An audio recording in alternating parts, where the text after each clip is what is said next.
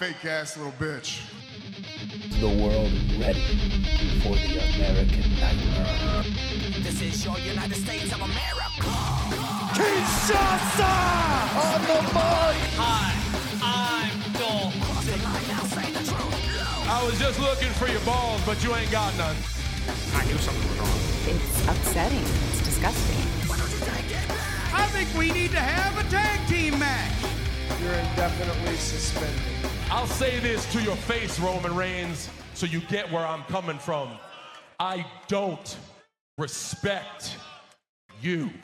I'm with you, John Cena. I don't respect him either. Ladies and gentlemen, welcome to the Hitting the Marks for Thursday, September 7th, 2017.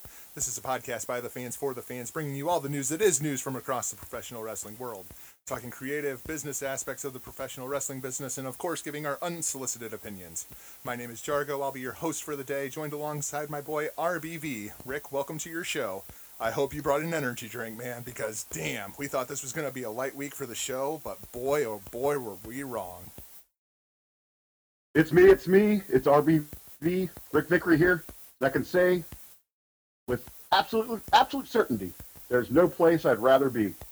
Officially off and running. What an exciting week of pro wrestling we have. We're gonna have some great conversation. But before we get into all that, I know we've got some other uh, pressing issues that we need to acknowledge.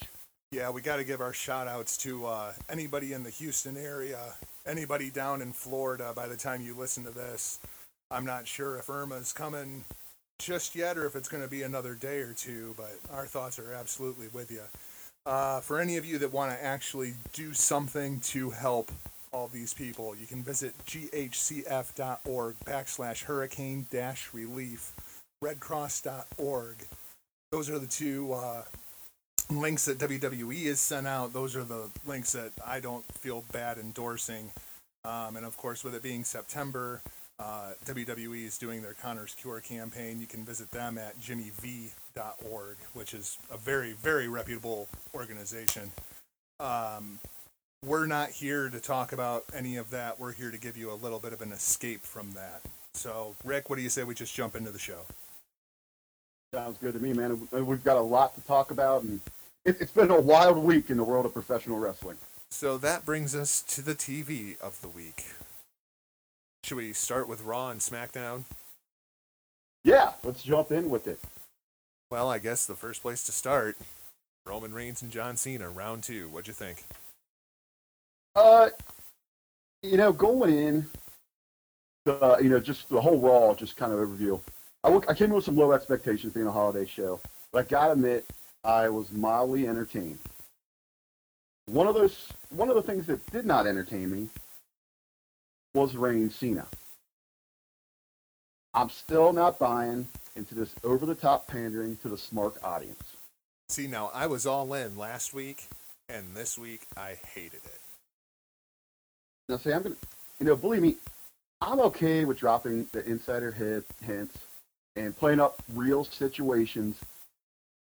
But this is, but this outright pandering, now, is just a prime example of lowest common denominator booking. Isn't that what Cena's at at this point in his career, though?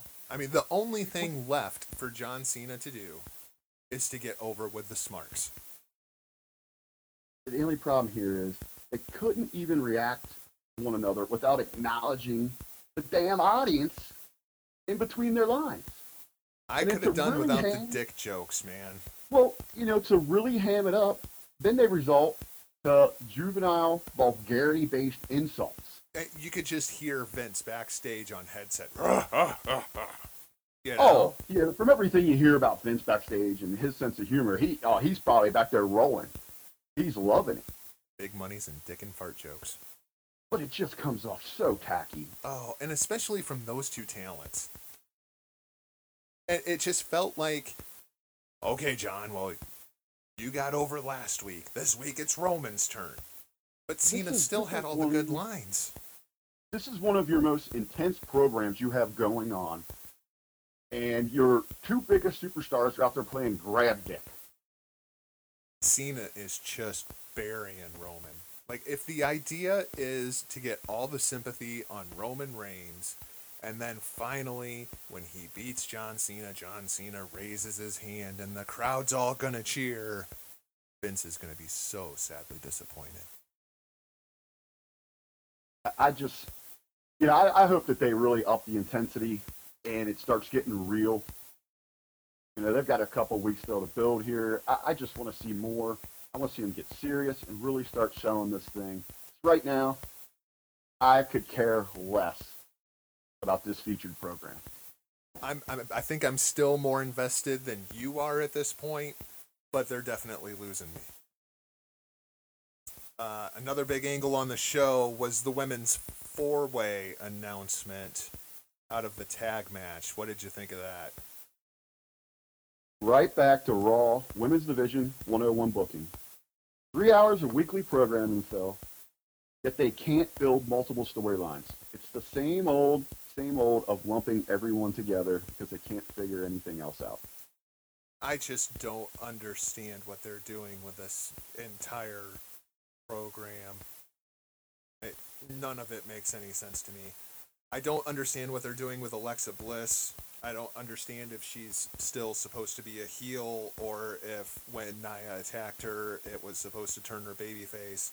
I don't know if Nia's a heel or if she's a face or if she's a monster or if she's the boogeyman's girlfriend or I, I have no idea what the hell's going on with her. Sasha Banks is what, four time women's champion at a combined 27 days. I'm having a really hard time investing anything into her character at this point. And Emma, they've been burying on TV for months.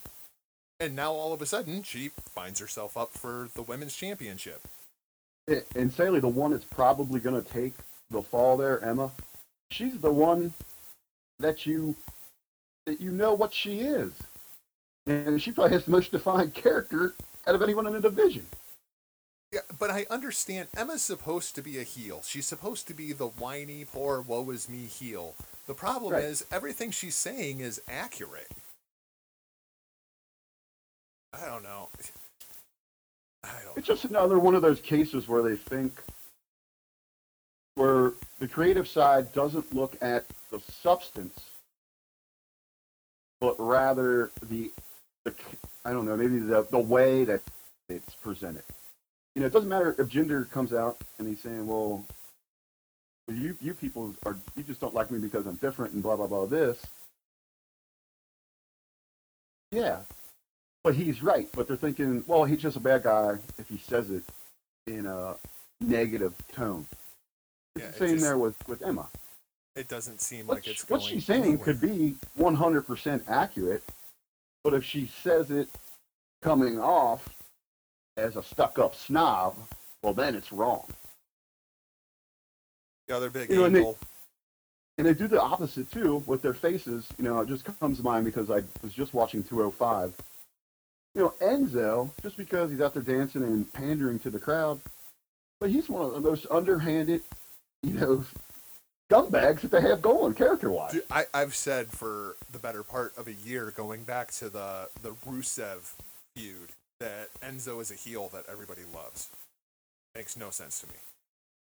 Well, yeah, they, they did that the entire time with Rusev. Rusev's out there just trying to be a good husband and defend his, his Just trying family, to but defend his wife, Sonner, and you know, yeah, Enzo's but trying to sneak back into they have an hotel with her. attitude, What? And we're supposed to cheer Enzo here? right? It was same with the Roman Reigns. Same, same with the Roman Reigns situation with him, but I digress. We can move on. Well, speaking of breakdowns in psychology, the other big angle on the show was Braun Strowman versus Big Show in a cage on Labor Day. Unfortunately, we don't have ratings from this show yet because they're being delayed because of Labor Day. What did you think of this match? Going in, I, I was I was taking this match for for what it for what it was. It was a holiday throw together match. Special attraction was put a cage behind it. You know, people were, were pretty excited the last time these two slugged it outside the ring. You know, the total destruction, you know, is what happened. And it got a good pop. People enjoyed it. So they're hoping, you know, just to repeat a little bit of that. And actually, every time Big Show goes out there, it just it reminds me that I should appreciate you know, what he's given to the business. He's one of the most underrated, underused talents of the past, what, 20 Yeah, so- years now? Yeah. So from that perspective, I, I was okay with it. I Uh, didn't the like the match. I, I, I thought they did a really good job of building interest to the match, showing the the previous two matches and the mass chaos and destruction that they had unleashed on one another. Uh, as far as the match itself goes, when you got two big guys like that, I don't need to see one of them climbing up to the top rope. It just doesn't. It doesn't do it for me. The, the I, I didn't feel like there was any psychology involved in half of the match. It was just a spectacle of two big guys all leading up to the whole Braun throwing Big Show through the cage spot, which looked great. Um, we kind of knew it was coming, but yeah, it was just kind of there. Uh, it, sounds like Big Show's that was his being written off of TV for a while. And you know, to speak to what you- what you're saying there with the big guys going for those big spots, I'm more of a traditionalist. When I got those two big powerhouses in there, give me old school psychology, wear each other down with power moves. Yeah, just You know, I, each other I would have I would have popped more for you know the multiple power slams and seeing one of those guys, you know, risking a serious injury with doing a top rope spot. Yep. And especially with it coming out afterwards, that that's how they're writing Big Show off TV so he can go get his hip worked on. Like, Yeah. how much damage was done to that hip just off of that top rope spot? Yeah, It couldn't there have was felt no good need. for that guy. There was no need for the for the elbow spot. But I will give uh, give the guys credit. They they work well together, and they uh, they go out there and, and bust their balls. I think Big Show has a huge future down at the Performance Center teaching big guys how to work. Well, that's if they can continue to find them. Well, they got they, they got a good one earlier this week. We'll we'll we'll get to that too. First, we got to finish up SmackDown. There was one other uh, big angle on the show. Kevin Owens, Shane McMahon. I predicted last week that was going to be your Hell in the Cell match. Now, is there any doubt that's going to be the Hell in the Cell match? To kind of lead into the SmackDown live here, um, I thought it was a was a great outing this week. It was pretty obvious that they were that they're gearing up the big Sin City event next week. Um, but the show flowed well, and it's and it's and hopefully it's going to roll over viewers for them. It was And like nice to saying- see. It was nice to see a narrative structure inside of the show for a change, where you have part one of the story, you have part two of the story, you have part three of the story, you have the cliffhanger for next week. and that is one thing that I have been so negative towards WWE about, and especially in the last couple years, is everything is so time slotted.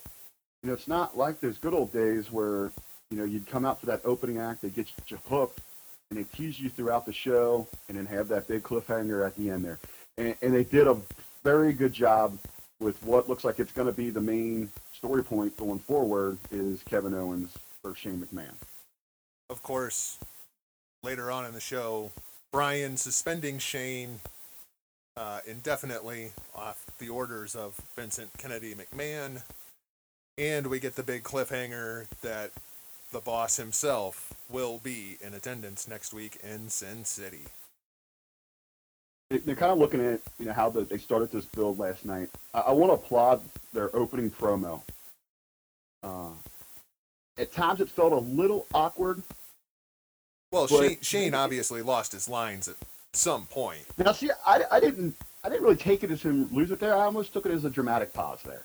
See, Right, to on, let me, me he take- looks like a. It, it, it- to me, if you rewatch it and you look into his eyes, he looks like a deer in headlights who's looking to Owens like, So maybe Oh, he just shit, got to have where one are of those we? moments where like, yeah, you know. But then they, they turned it around and it became pretty intense. oh yeah, yeah, it, it was believable. It was well done.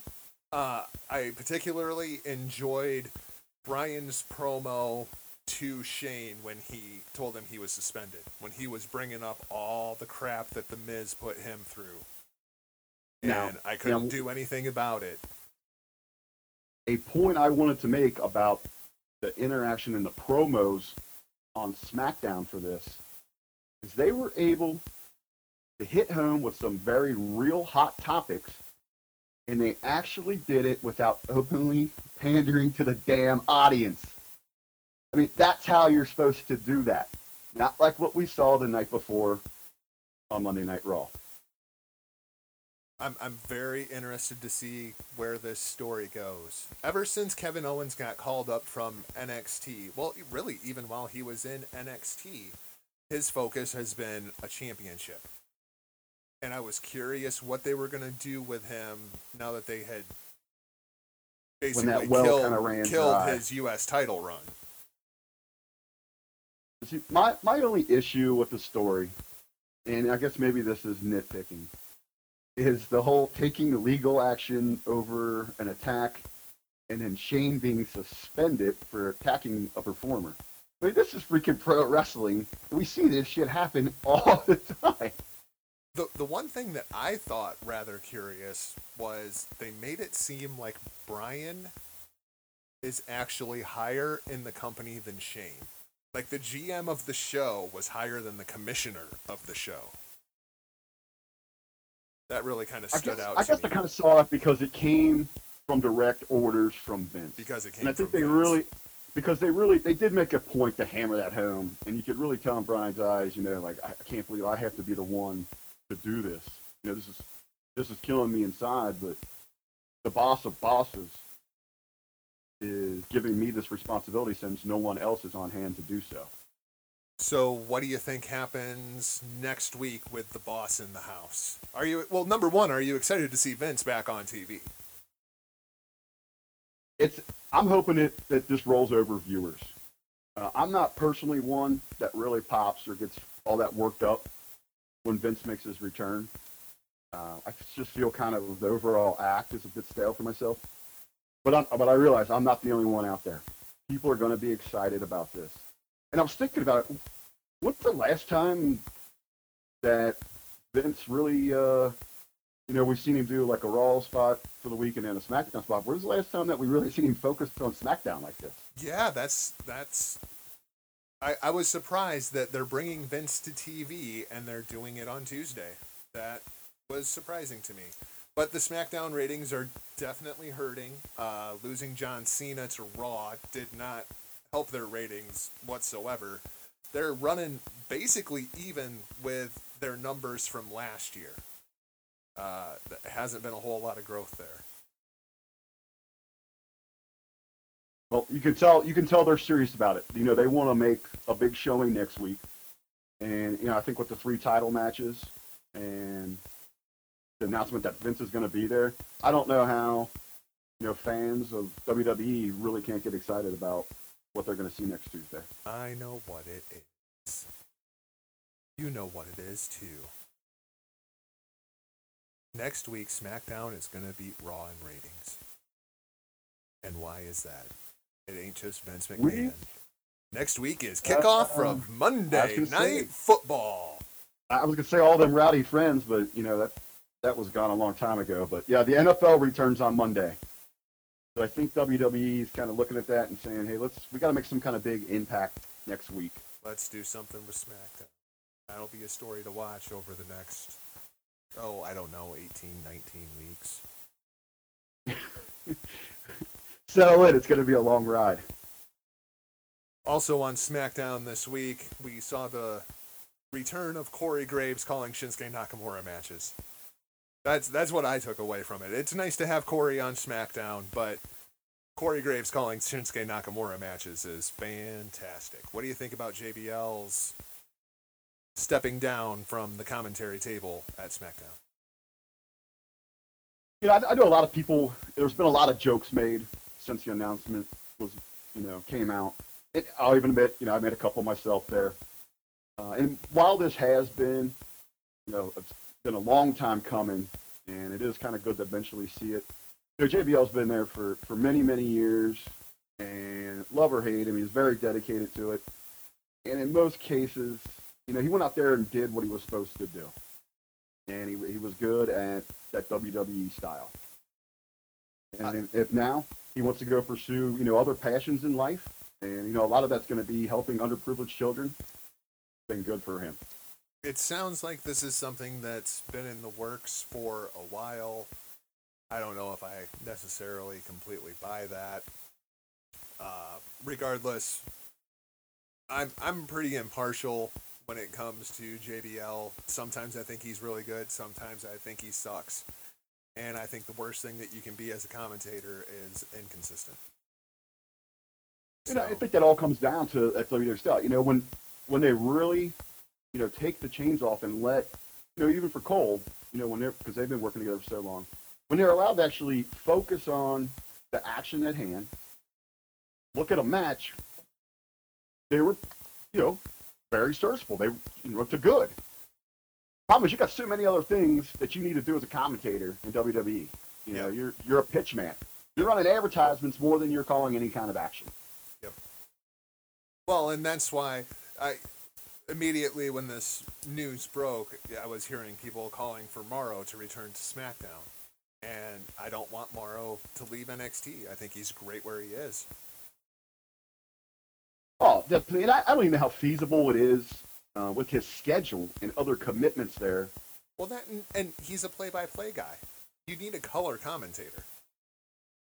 Well, that's what we learned the last time he was on SmackDown. You know, everyone can point their fingers at, you know, the situation or if he was being bullied or whatnot, or there was too many people in the booth. He just, you know, like you said, he's a play-by-play guy. He's going to call your action. He lessens himself when he's trying to do all those other things and wear all those hats and juggle so much that the, that those announcers are responsible for. So currently we have Corey on both shows. Um, I'm not sure I'm a fan of that with the brand split. I, I had a note here because I, I, hadn't seen anything on it. I thought maybe you know, or maybe one of our listeners can leave a comment or reach out to us via social media. Let us know. Has there been an announcement about you know him permanently staying on SmackDown, or, or is it just kind of up in the air right now? Assume that he's going to juggle both responsibilities. I don't think they have any idea what they're doing. I, I don't think they, they really know. So it's I think it's a just for right now thing. I that travel schedule has got to get a bit insane. They they rely on Corey a lot. Well, how often is he actually out on the road? I mean, he's not doing live events and all that, so he's well. He's got... not doing live events, but he's been doing Monday and Tuesday because he's been doing 205 live. Well, and then they've switched that. Uh, they they did change that, but he's still on Monday, Tuesday. So that's not really any change in his travel schedule. Now he's just working the SmackDown show instead of the 205 show. Right. Uh, it's just a matter of do you want to have the same commentator on both shows with the brand split, or do you want both shows to sound different? I feel like it well, definitely weakens the brand split. Yeah, I, I, see. That's where I would agree with you there, and why you don't have him on both shows because you're you, you're losing that unique flavor that you're trying to press to your audience. And I was a bit disappointed in how he presented himself last night. You know, it was, hey, I'm all on board you know, and then kind of the same old Corey Graves. I really would have liked if he would have came in with a little chip on his shoulder, a little cocky. Yeah, you guys are okay. Obviously, you're the B show. You need me to come save you. These talents are good at times, but you know the it's where it's really at. So let's talk potential replacements for JBL. Any suggestions? Well, I don't know if I have any any great suggestions. Uh, but I did want to touch on, you know, a lot of people were, were clamoring for Renee Young, who, who did a, the perfect move. She stepped up and said, hey, you know what, thank you for the support. It's just not really for me. And I know there's been some other female names kicked around there, and I don't want this to come off sexist in any way, but I'd hate to see them put a female in that position simply for the reason of putting a female in that position. I'm not opposed to them putting a female in that position. I just haven't heard any really good female commentators inside of the company at this point. You know, go out, get us the best candidate, and, and let's run from there. Uh, inside of the company, I've seen a little bit of talk about Nigel McGuinness. What do you think about that one? You know, he and the guy's got talent. He's got that unique voice He, he did something special to the broadcast. But I had a very wise man explain to me why this might not be the best move right now. So, so why don't you go ahead and share what you shared with me? On this- Nigel. on- Nigel. Nigel has to stay in NXT. And the reason Nigel has to stay in NXT is Ring of Honor. With the the angle that they are bringing in with Adam Cole, Kyle O'Reilly, and Bobby Fish, Nigel is going to be the voice of that angle. Nigel's been around all those guys for years. He knows the history, he knows the inner workings of the relationships. Nigel is the guy that's going to sell that entire program. And I don't think that you can sacrifice that angle just to put Nigel on SmackDown. know, he's going to be, you know, the James Earl Jones, the Morgan Freeman. He's that narrator that's going to bring life to that tremendous story. It's going to be fantastic. I cannot wait to see how that story is going to play out. I do have one suggestion. I haven't seen it anywhere thus far. I think this, I think this, this is pretty good. What you've got here. And I think it plays into the Kevin Owens and Shane McMahon story. You ready for this one? Steve Let's- let's drop it on Corino. 'em. Steve Corino, come on down. You're the next color commentator for SmackDown Live. I think this would be a genius move. I always I enjoyed his work, you know, when he was with Ring of Honor. He's got great personality. He's going to bring a unique unique flavor to the product, and it's somebody fresh. He's been off commentary now for almost a year, isn't it? Mm-hmm. He's already under WWE contract. He's working down at NXT as a producer. Bring him in on commentary. That guy is fantastic, especially with this Kevin Owens, Shane McMahon story. If you were a Ring of Honor watcher a couple of years back, the faction Scum comes to mind when they tried to take over Ring of Honor NWO style. I could very easily see this Kevin Owens, Shane McMahon kind of going that direction. You keep Corey on commentary for right now. Owens somehow wins this feud, and SmackDown becomes the Kevin Owens show, and he brings in his own color commentator, his old friend Steve Corino. I think you, you got the perfect setting there. And it's going to tie in with people that know their history, that know Ring of Honor. But you could also build it up in a way, you know, this is going to this is going to seem hot and fresh for your casuals. And it's not just Kevin Owens that benefits from that. Guys like Sami Zayn absolutely benefit from that as well. And I think you know to talk to, to Corino, what Corino, what he what he can bring, and he brings that I don't know a rough edge to me that it kind of reminds me, and I don't want to compare them side by side, exactly compare them, but of like when Paul Heyman first showed up for for Raw Yeah. on the broadcast team. Yeah. I would, I would just get kind of that same vibe. Yeah. Uh, one other point, kind of coming out of SmackDown, kind of a much bigger conversation. Dolph Ziggler supposedly, per popculture.com, leaving the WWE in October. Any thoughts? The story kind of surprised me, um, just because you hear this come up every now and then, but I would say they're a pretty reputable outlet. Um, I guess maybe they're the the contract is ready to come up, and Dolph does have other interests outside of WWE. I, and I just want to see, you know, Dolph has lasted as long as he has because he is a true professional. He gets shuffled around the deck so often that fans tend to forget how good he really is. You know, an example was last night. You know, he, it was the re-debut of Dolph Ziggler, and you know he ran through, came out, and you don't want a real performer, you don't want a real talent, you want characters and gimmicks, and you know, he mocked Cena and mocked the Macho Man and mocked Naomi, and, and I thought the segment I thought Dolph did an amazing job with it.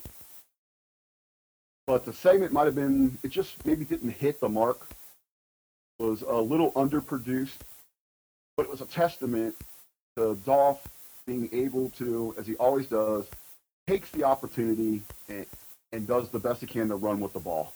That was one of the better Dolph Ziggler promos that I've seen in recent years. At least he wasn't yelling at me this time. That drives me absolutely crazy when he just gets in the ring and yells at you for no apparent reason.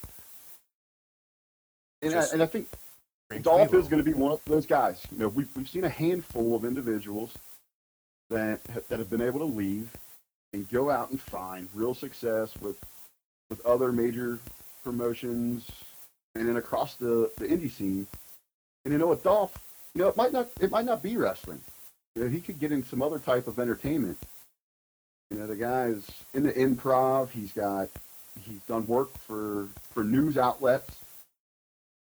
I mean, so it's, it's wide open for him. If there's going to be a talent there that can go out and find that true success, it's going to be Dolph. I I'm with you. I I don't think Dolph Ziggler is the kind of individual that is going to leave WWE and go on the indie scene and light it on fire, or go to New Japan and light it on fire. I think he has interests more so outside of the professional wrestling world. Um, but for the sake of this conversation, let's assume that Dolph does leave WWE and tries to go the indie route. What level of success do you see him having? I think he he immediately becomes one of those names that fans right now, especially your more hardcore fans, that have become kind of numb to his WWE act or how he is treated there, that as soon as he hits that open market, they do a 180. And Dolph is a hot topic again because that potential of what he really can be as an in-ring worker is going to be showcased. Let's play a, a little game of over and under. Okay? I'm going to give you a mm-hmm. talent. You tell me if you think Ziggler would do over being better than what this individual has done since leaving WWE, under being he wouldn't be as big of a deal. Okay. Juice Robinson. Over. Sami Callihan. Once again, I'm, I'm going to say over. EC3. Par. Can I do Can I do a par there? Yeah, sure. And, and I do want to I, to pause you here real quick. And the only reason I would, you know, the, my main reason for over with the first two, with Callihan and Juice, because Dolph's going to hit that market with a lot more na- name value and a lot more name recognition. Fair enough. Fair enough. Uh, this one's kind of interesting because I guess it, it kind of depends on what you define as success. Joey Ryan. Joey Ryan or Joey Ryan's dick? Well, I think Joey Ryan's dick is more over than Joey Ryan is, but I was going to say, uh, you know, I, which which one ranked higher on the 500? Ooh, that's a good question. I'm not sure. Joey Ryan or Joey Ryan's dick? that's a good question. I'm not sure. We'll get Um, Meltzer on that. It, it it is incredible. I, I'm not really into the Joey Ryan thing, but it but you know what? The guy has found success. Wow, he and has it's found some working. success. It's working. But I still I still think Dolph is more in demand if he hits the indie scene. Okay, well, So well, over. Now now we get into the three hard ones. CM Punk. Is Dolph's over or under Punk's success since leaving? WWE? Now this is real time success. This isn't if Punk would show up at and start returning to indie shows or anything like that. Correct. Th- th- this would just be Punk in his UFC career. I'm gonna say under.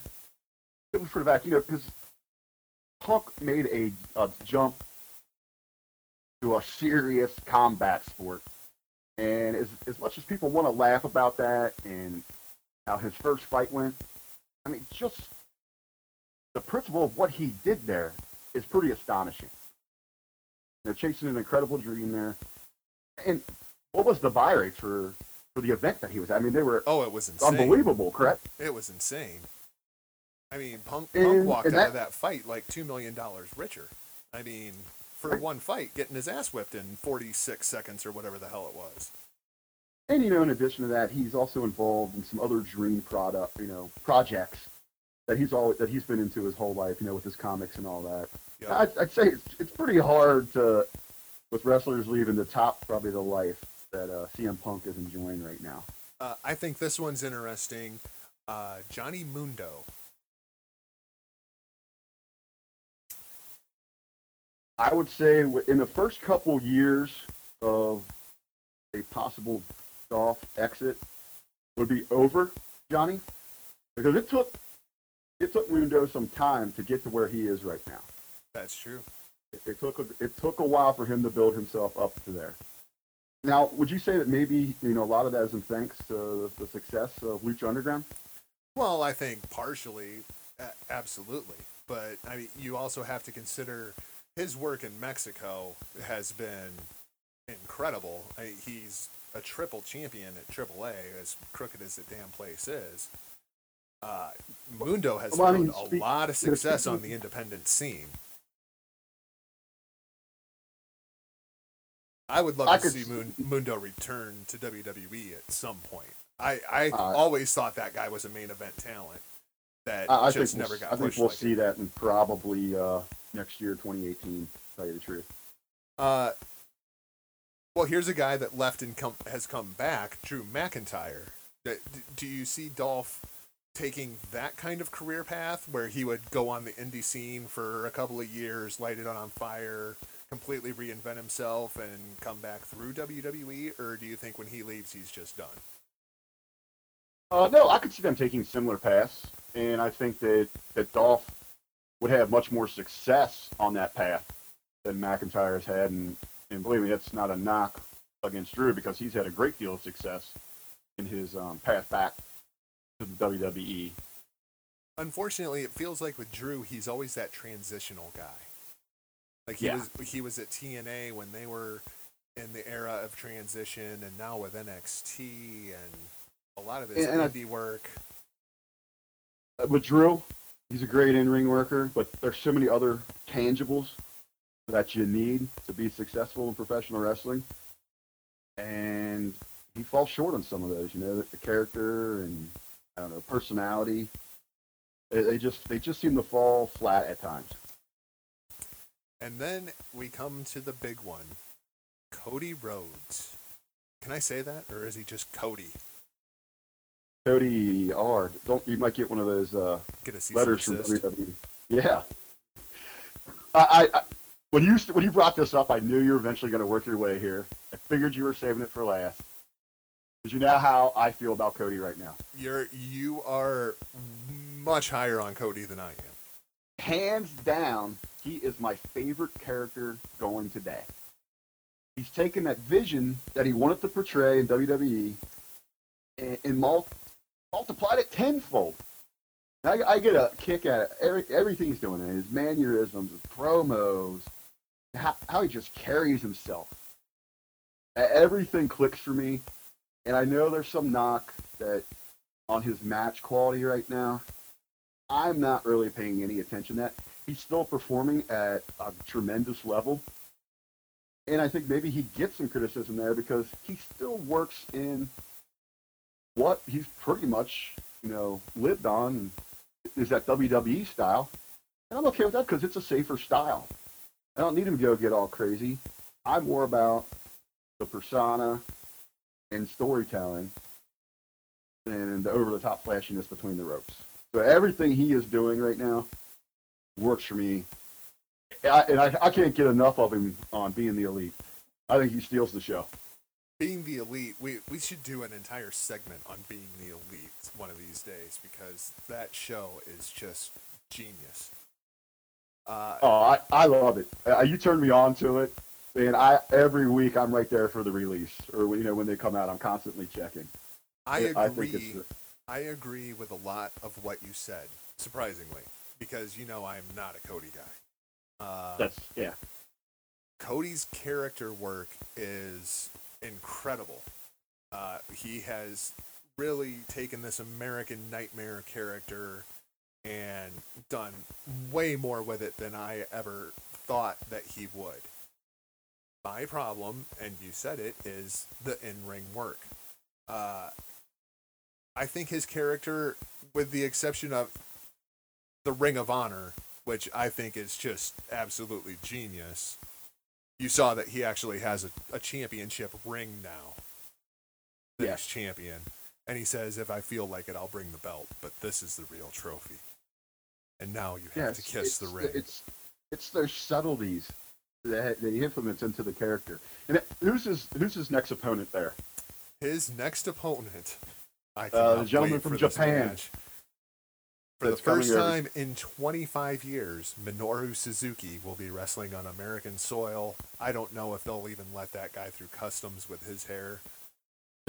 Uh, Suzuki's a terrifying, terrifying man.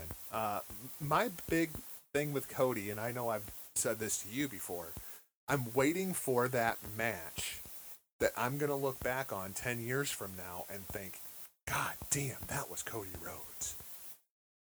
And he just I'll- hasn't had it. I'll speak to the match point here in just one second. Let's get a point in with the, with his match coming up. And that promo that he recently just cut involving, you know, the question of what's real between the strong style that he's going to be facing there. What's real and with his closing, it's a it's an American nightmare you can't wake up from because it's real. It, it was brilliant. I mean, it almost gave me chills there. It's it's brilliant, but there's a huge problem with that promo. When it comes to what's real, there is nothing realer than Minoru Suzuki. I mean, the guy started an MMA federation. Suzuki is a legit badass So- and has been so that- for years. That was the genius of the promo. That was the that was the best part behind it there. See, and to me, well, and this is kind of the same problem that you have with the Reign Cena thing. Suzuki can't respond in a language that we're going to understand.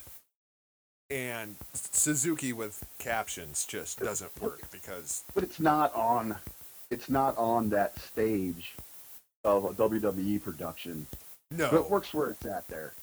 And and we're gonna get the response in possibly maybe that match that you're that you're looking for out of Cody. Well, see, I really expected that match to happen in Long Beach when he took on Okada. I mean, Okada makes everybody look like a million freaking bucks. And even Cody didn't do it for me in that match. if we're judging by Meltzer's star rating, I mean Cody's still working three and a half, four star matches.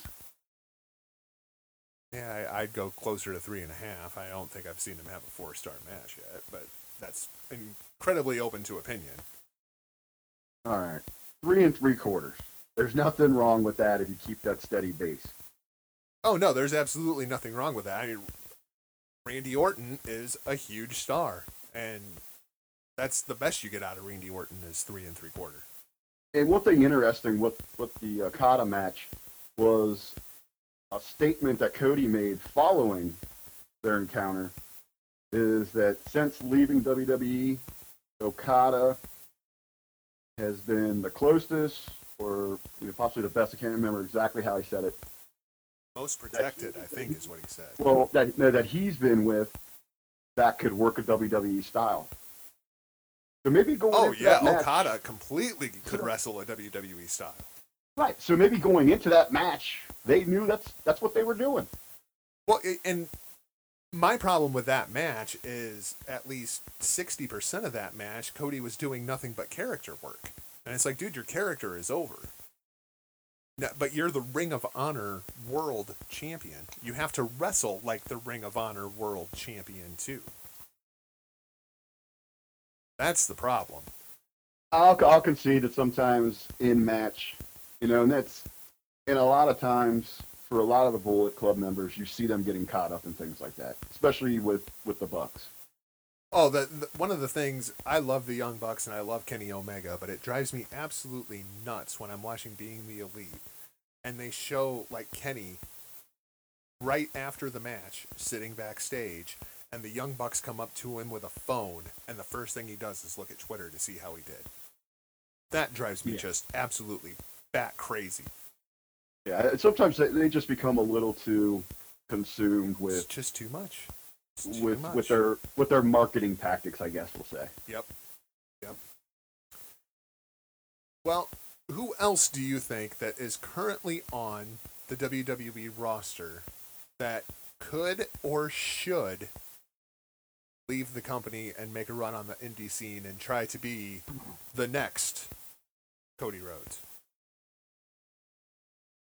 I- I don't I don't necessarily want to see anyone leave because damn, that WWE contract that means some good money and it means job safety for, you know, while you're there.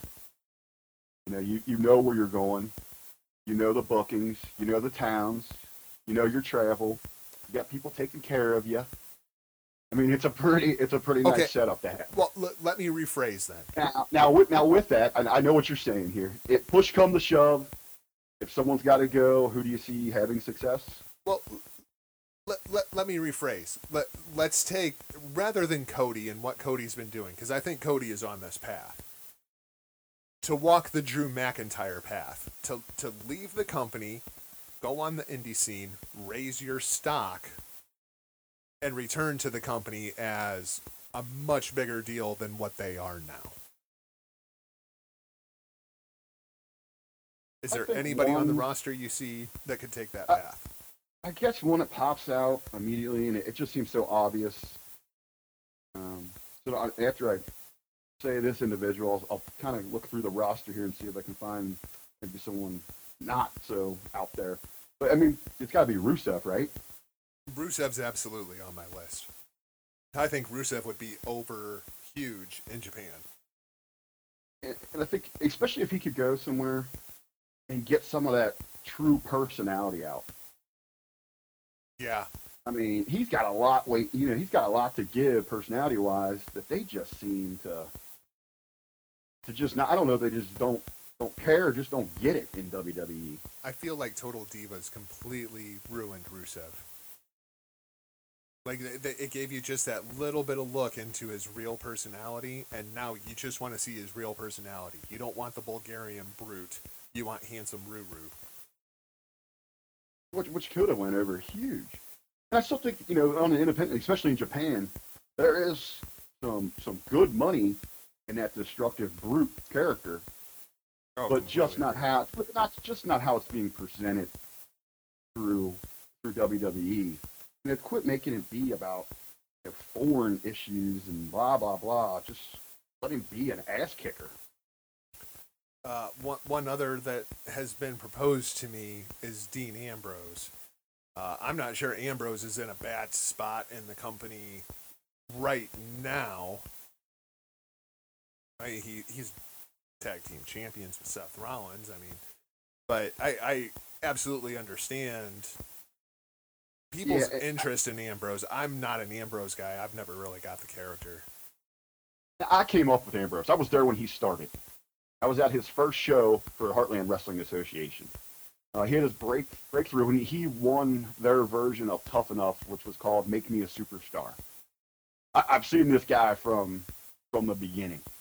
Uh, I've always wanted him to succeed. Always been a major fan of his. And like you're saying, you really can't complain about his position. You know, he's one of the featured superstars. He's a tag team champ. He moves in and out of the main event scene. He's always involved in some type of title feud. I think it's just be crazy. I think it's just people that are really just just longing for the days of Jon Moxley and you know the the true lunatic. I I'm not big on CZW. I'm not big on the death matches. Um, some people like that sort of thing. It's just not my cup of tea. Uh, Ambrose, to me, the most interesting period that I ever saw the guy was when he was with the Shield. I thought he was a great talker with the Shield, and it just seems like he's kind of become content with his spot. Uh, he he really, you know, when he comes when you're talking about true personality, I know it comes off as you know he's a cartoon version probably of himself right now because of the rating and you know who they want to appeal to. But he really is a nonchalant, you know, nonchalant, doesn't give a shit kind of guy. He just rolls with punches, takes life as it is. You know, from every you know in, encounter I've seen with him or heard, you know, people that are close to him, it's that's how he is. my only other suggestion is my favorite wrestler Tyler Breeze needs to. I was just I was just gonna pitch that well, to you but the problem is. Tyler Breeze can't do it yet. Uh, Tyler is still very, very young. I think he's only 28, 29 maybe. Uh, I would run out this Fandango thing until it's dead. Well- and, and then leave. If he's going to ever get a legit push, he's going to have to leave, reinvent himself, and come back. I, th- there's there's no getting promoted out of this Fandango thing and having What- a bright future. What if you what if what if you leave you're Tyler Breeze, you leave WWE and you, you've seen what this you know, what the typical indie fans into. They love the crazy over the top marketing, they love the skits, they they love the entertainment aspect of it. What if Fandango would go with him and they take that act away from WWE and really get to show what creatively what they would like to do with it. Oh, I I could, mean, I, 'cause you I could see it you've working. seen, you know, what when the Hardys could run with their stuff, or what the Young Bucks do. I Man, would those love guys, to I, see. I think, I think those guys together could get themselves over, especially with their because they're great talents in the ring. So they could get themselves over without barely working matches. I would love to see Tyler go to Japan and join the junior heavyweight division and do Tyler Breeze versus Hiromu Takahashi. I know I sent you earlier. There's a uh, tweet sequence online, if you can find it, between Hiromu Takahashi and Will Ospreay. That if you missed it, go search it out and thank me later because it's just fantastic. You know, one last thought there on Tyler leaving. You know, you really could make a comparison to the success that that Juice has had over there. Oh, absolutely. And Tyler can wrestle that style. His match that he had against Jushin Liger at the first uh, Takeover Brooklyn was fantastic. But like you said, he's still young. Hopefully, he gets a turnaround here with WWE. But doesn't look too bright. But I just don't know if you incredible come back from being a cross-dressing detective. I just, I love the gimmick though, and they're working it, getting it over. It's nice to get some more airtime. Uh, the next thing on our rundown is the continued bizarreness that is Sexy Star and Rosemary. I think my Ooh, opinion let's, on let's this. get into the drama. I think my opinion on this story has changed about a half a dozen times over the last 72 hours. I will give you credit when we talked last week on our test run. When everybody had their opinion, they wanted to bury Sexy Star. You know, they had the whole situation figured out. You're one of the few people I know that sat back and said, I'm going to hold back my judgment and my comments because there is something more going on here. I think I was right. I, you were damn right. Wow, what a crazy story. So, I don't even know where to begin with this story, honestly.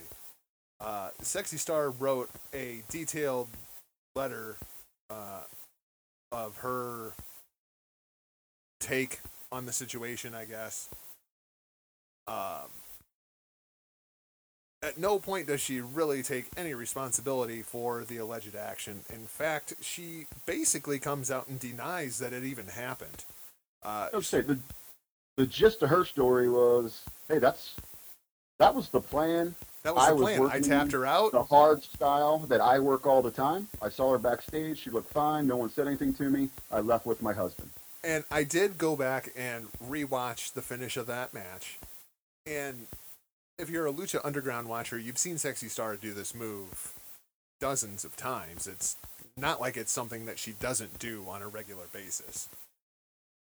Nothing about it looks any different to me. The the Even match itself it was definitely in stiff. The there was time, what's that? even watching it the first time, you know, it just looked like a. And even when you think submissions, a pretty weak ass submission. Yeah. And nothing about it like really stood out when I watched it in real time. I, most of the stiffness that I saw in the match was way earlier in the match, and none of it had really involved Rosemary. And Sexy Star tapped her out. I guess when she she doesn't release the hold right away. In fact, she reapplies it and really cinches it in. But even that, it didn't look gruesome to me in any way. I mean, I'm not gonna. I'm not gonna pretend to be a sexy star expert. I, you know, I haven't, I don't, I binge watch lucha from time to time. I, I don't watch a lot of the Mexican work. But in her letter, you know, she even stressed like, you know, that's if you watch me, I do this all the time. That's my style. That's how I present it. And one of the things that Sexy Star brings up in the letter is after the match, Rosemary just gets out of the ring and walks to the back. Like, yeah, she's holding her arm, but she's not like screaming in agony. Her arm is not broken. She Rosemary came out and said that it's not broken. So now the stories became that she she popped it out of her shoulder out of socket, and that's the injury that took place. I don't Yeah, see it. It was just popping a shoulder out. I pop my shoulder out all the time. At, at work years, years ago, I had an accident. It caused it to pop out, and now it, randomly at times it'll pop out on me, and I'm just I can pop it back in. uh, she goes on to say in the letter that uh, 20 minutes after I was handed my belt, I went into the locker room, which I was bombarded by Global Force Wrestling representatives who have a working relationship with AAA, saying that the wrestler I submitted suffered an apparent injury in their native language. Something that surprised me because, as previously stated, she walked down from the ring without any help. Uh, so she immediately went to go check on Rosemary. There's no doctor with Rosemary. Rosemary is just watching the monitors with a bag of ice on her elbow. Nobody tending to her. So Sexy Star assumes everything's fine, cleans herself up. Her and her husband leave. The next day she wakes up and she's getting death threats on Twitter. And then see this, it's contrary to earlier reports saying that she was asked to leave or escorted from the building, I don't know. which is a, which is a 180 going from you know what Sexy Star is telling us here. And then you know then like you were kind of starting there, and she said, yeah, she just the cyberbullying. It just Well, and- and- some of that stuff has been completely ridiculous. Uh, I wish people would take a second and just take the emotion out of it when they hear a story like this and just wait for information to come out because it's everybody is so sold on the fact that oh this was a shoot and sexy star hurt rosemary and we need to blackball sexy star I I'm Well, just not seeing the evidence. just you know, just not wrestling fans or in wrestling, but in all walks of life, when you see something, stop and think. All right, what's the other side of this story? Because there's always another side of the coin. There's always another side. Now, hearing Sexy Star's account of this situation, and then now knowing that Global Force was potentially going to turn this into some kind of some some kind of angle. Well, it sounds like they're going forward with that. I they're, they're running previews for it. Hell, there's a clip of it in the open that they're they're showing it on I'm- Impact this Thursday. I, I'm going to pose the question: Did Global Force Wrestling go into business for themselves here? Did they go in and create? Did they go and create this work down in Triple at Triple Mania? Because I haven't seen any medical staff or anybody coming right out and claiming that you know that there was an injury or anything like that. And no, it's it's not Rosemary's responsibility to supply us with medical reports. Oh, I But- understand that, but However, you know what? It also wasn't that somebody Asuka's would've got to responsibility to show us her X-rays of her broken freaking collarbone either. I, Rosemary to come out with a medical report at this point that just solidifies her opinion and her statements. And at least then you know what's real and what's bullshit. Because at this point, when it comes to GFW and AAA, I always assume everything's bullshit. Yeah, so right now with this whole situation, I, I'm I'm just going to work under the assumption that this is a work, but I don't know if they're just working us, or if one promotion's trying to work another, or if they're trying to work talent, or or what the hell they're doing here. So Sexy Stars letter comes out uh, on Fightful.com if you want to Google search it. They have a English translation, and then within a couple of hours, Vampiro posts on his Twitter feed or Facebook feed, which of course, you know, as we know from last week, he does not speak for AAA. But all of a sudden, Oh, he, makes, he makes that very clear. he makes that very clear. But then the next thing he puts up is here's my thoughts on it with a tweet of the title being vacated. Sexy Star has been stripped of the Reina de Reinas championship, which is probably the right move. But I find it incredibly ironic that they put this out literally a couple of hours after Sexy Star's statement is released. Why didn't you strip her of the championship at the goddamn time if it was a shoot? Why'd you wait a week and a half for? Ah, wait, play it out. But as soon as Sexy Star comes out and says, I don't understand what's step. going on here, something's bullshit, oh, well, then we're going to strip her of the championship. Hey, there there was backhanded tactics that got her that championship, or maybe there's some uh, underhanded going about to get it away from her. Speaking of underhanded, that brings us to Global Force Wrestling. What the As the- hell is as- going on in Nashville? As the global force turns, I mean, I mean, I mean, you're talking, you're talking from the shakeups in the talent in the backstage personnel, the the antics in Mexico, and now Jeff's departure or leave. The, I mean, the, the quote, serious- I actually have the quote here. I actually have the quote here in my notes. An indefinite leave of absence from his role as chief creative officer at GFW due to, quote, personal reasons. That's not what I read today. The, the story I read today was Ed Nordholm informed Jeff Jarrett that he was taking a leave of absence for personal reasons. Correct. Well, yeah, that at first that's your your generic, you know, almost like your future endeavor line. You know, best you know, best of luck. You know, it's uh, And, uh, and, yeah, Jeff, and this story comes you're out. you're going to take a leave. Tell you're going to take a leave, so go ahead and tell us you're taking the leave. And this story comes out literally days after they signed a new TV deal with Pop. Uh, I also read today that nothing has been finalized as far as the GFW name. Jeff Jarrett still owns the GFW name, Anthem doesn't. Correct. That company is just a mess. I feel bad for all the boys. Well, and he's, you know, reading, you know, everything that's piled up here uh, involving Jarrett, You got all the heat going back months ago. Uh, pretty much when he came in, the heat with uh, with Bob Ryder, you know, over a hotel room Over a hotel room. that that Karen was unsatisfied with, and they, you know, Well, and wasn't it? Like, It was a hotel room for a talent or something. It wasn't even her hotel room. oh, I see, I I thought it was theirs, so it was for someone else. So they were just playing hard ass. none of it makes any sense to me. What and hell, there's probably been at least three impact stories that have broke since we've been on the recording of this podcast.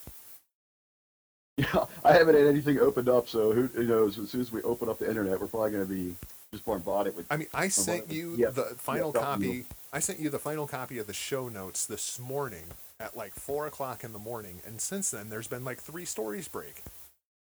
Well, you know, one big one coming out of this now is that Anthem, if they're just hemorrhaging money, and if they if they potentially want out of the wrestling game now, that they're going to try to sell off what they can, And I which essentially essentially what they own is probably what the Impact name and the tape library. yeah, But what the hell else is there? There's the a couple of rings. Yeah, I mean, you just got some of that, but I mean, that's pretty much worthless You there. know, it- the Pop TV deal, which is basically worthless. And who in the hell wants to buy it? What the hell are you even buying? Other than the tape library. The only person that that tape library is worth anything to is Vince McMahon. And Right. you've been dicking the Hardys around for months. What makes you think Vince is going to give you, I'll, I'll give you 20 bucks for it? Oh yeah, it's going to come in, and It's going to be the biggest low lowball offer you ever saw in your life. To buy that tape library. It's gonna be one of those matters. You really want to get out of here? You know, just take what you can and run. Unless you could convince another fool like a Billy Corgan to come in, who is so hard up to have his own company. But you would even think that he's got to have enough sense that everything to do with that with that company, that he would have have to want to wash his hands with it, the whole mess. Well, and Billy bought the NWA. Well, that's still. I mean, what the hell's even going on there? I just you know, Exactly. I mean, he he's recent- had a wrestling that- company for months and he's not doing anything with it. So why in the hell would he want to buy Impact? well, most recent report that I saw coming out of that, uh, I believe I read that over at the GorillaPosition.com, was that there's been a letter sent to all the affiliates of the National Wrestling that that they will that their deals are ending uh, here shortly, possibly by the end of the year. Hmm. Interesting. So, so what the very foundation of the NWA, what it was there, seems to be coming to an end. I saw somebody Maybe. posted uh, over in the WrestleZone discussion group today. Uh, you can buy the NWA Championship. I, I saw that. I saw that. It's like twenty five hundred dollars if you want one. so, uh, the, Because you know the Everything NWA Championship here. from 2015 is really worth a lot. I don't know, man. I don't know. I, I guess all you know, all this news with with Jarrett and GFW, it's one of those sit back and, and wait, watch and listen. But like you said, you, you, your heart's got to go out for for the boys and the other employees that are there. Just I don't think I've ever seen a company so mismanaged as TNA, GFW, whatever the hell you want to call that promotion. or whatever the hell we're going to call it in six months. You know, hey, that's, that is one thing. You know, what is it? Uh, what can what can survive a nuclear attack like cockroaches, Twinkies, and Impact Wrestling? Yeah, no kidding. No kidding. They seem to they seem to just hang in there no matter what. Well, moving to something that's not a complete car accident. the May Young Classic round two and three went up uh, this Monday. Uh, we're only going to cover round two today. We'll cover round three next week, and then leading up, we're try to keep it as current as we can, leading up into the finals. Did you watch all of round two yet? Uh, I have pretty much through. Okay, so Uh, I've got through enough where, where I can have a conversation about it. That's episodes five and six. I've got a, a, a couple of notes here, as as well as a couple of the talents to to talk about. Uh, let Let's start with this. What's your overall feel for the tournament? Is it about what you expected? Is it on par? Is it better? Is it worse? What What are your feelings on it? I- I'm gonna compare it a little bit to a roller coaster. Uh, it's definitely it's had some some thrilling highs, and at times, you know, I felt a little disappointed. How would you loving- rate it? How would you rate it compared to the Cruiserweight Classic and the UK tournament? I'm gonna say slightly below, Slightly below. and, Um, and that might just that might just be because it's the third installment of the same basic principle. I feel like I feel like round two was significantly better than round one. Uh, I, I I will I will agree there. The only thing that I didn't think got better was Lita. yeah, the number one thing on my notes is the commentary is just it's not good. And I really was noticing. Uh, I think it was in episode five. I was really noticing the voiceovers where they went back and re-recorded. It just everything felt like it was a different volume and recorded in a sound studio. It also comes off at times like something that they rush to throw together. Yep. Yep. Yeah, and and, and there's uh, one talent in particular that the commentary I thought was god awful for. But we'll, we'll we'll get to her. Um.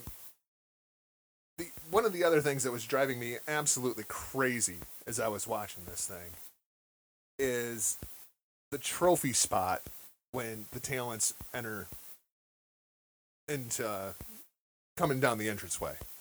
Every single talent has to go over and do some kind of a stupid face at the trophy.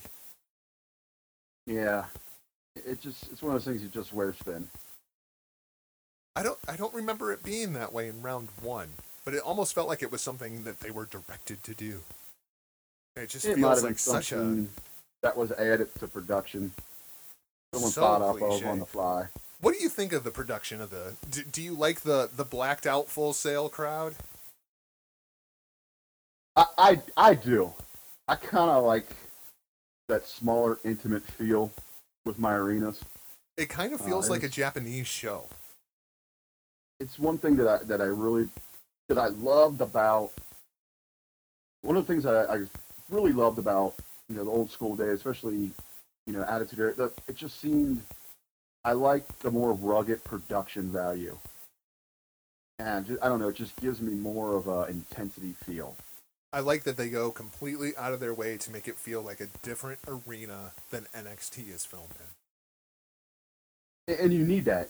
That- That's, that's what you need to to give that different vibe. Uh, I'm going to run down the matches here uh, from the second round. If you got anything to say about any of the talents or the match itself that really stood out to you, uh, let me know. Rachel Evers and Abbey Laith. Uh, Rachel Evers kind of changed my mind. I actually had her on the cut list last week, and eh, let's, let's keep her around for a little bit. I thought this was a much better right. showing. They they kept her around, and you're you're you're coming around to her. Uh, Abbey Laith goes over. Uh, Serena Deeb versus Piper Niven. Still not big on Piper. I, I, I felt better about her this this round. Uh, You know, and she's I, I, definitely got I a, figured she's out definitely got a unique a unique style and definitely a unique look for her. I figured out what it is I don't like about Serena Deeb. She's Mickie James. The move Well, set. what's wrong with the Mickie? Nothing, but they already have a Mickie James. I don't need two Mickie Jameses. I have two Well, goddamn yes. Bellas, and I was finally happy to get rid of one of them. As as we were talking last week, you know, Serena's just here for you know for a thank you spot. Well, you know, she's, put in so much work. I, hey, she deserves that spot right there. the- and the- she has worked wonders. this is one match where I thought the commentary was just god awful. Uh, there was a couple of times where Piper like jump on onto Serena and Jim Ross. Oh my god! Oh no no no! This is almost where I wanted to take a steel chair and just beat myself senseless. Lita, every move should be like she would start a sentence and then just oh wow oh. She was making like involuntary like I don't know awkward sounds. Like she had Tourette's or some shit. Piper goes over the win.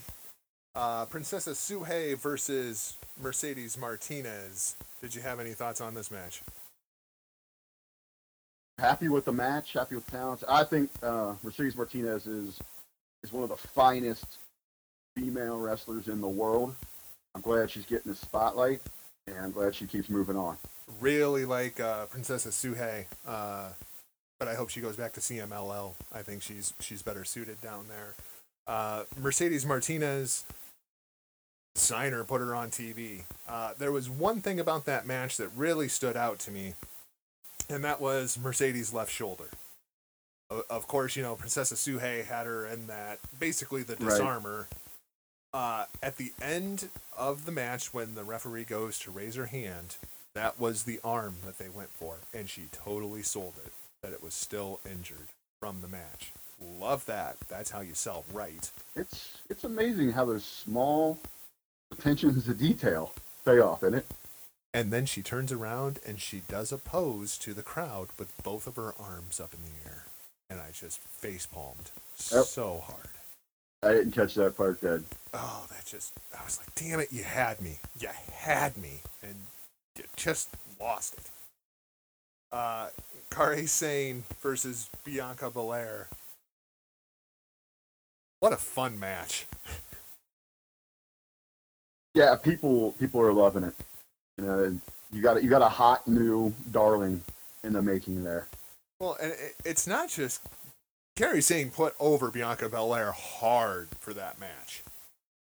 Yeah, Bianca know- Belair looked great in that match. That It's- girl's only a year in the business.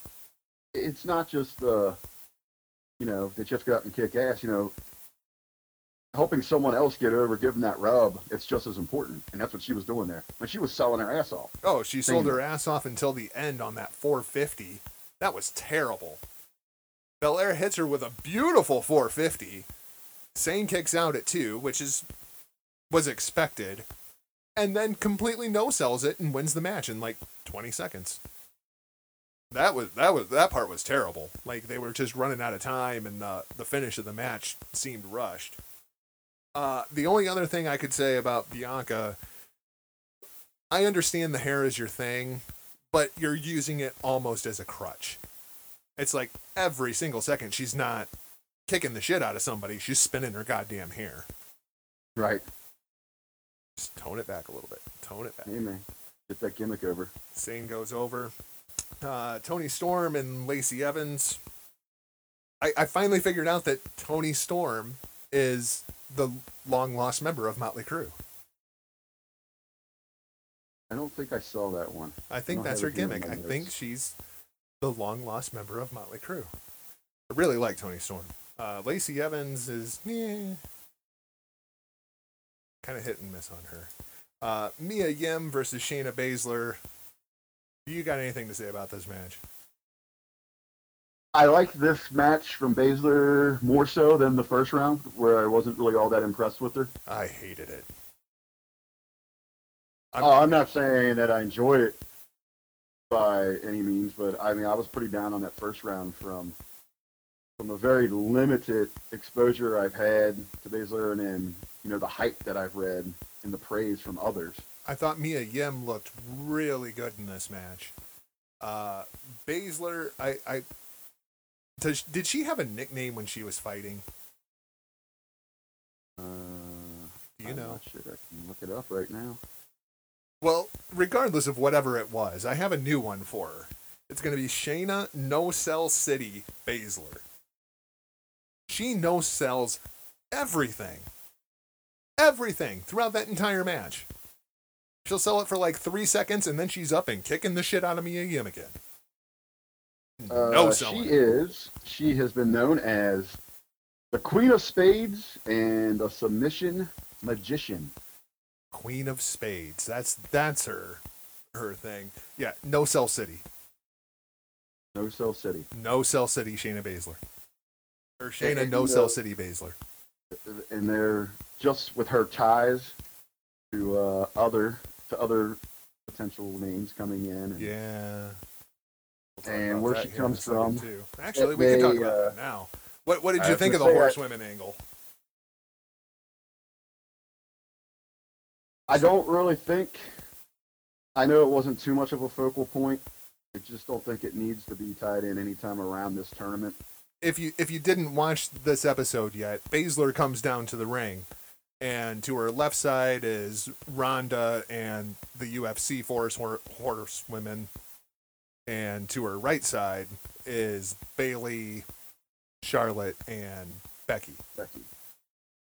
and there was a little exchange after the match between the two sides and And then they're taken to uh, dot com and social media with some videos, things like that.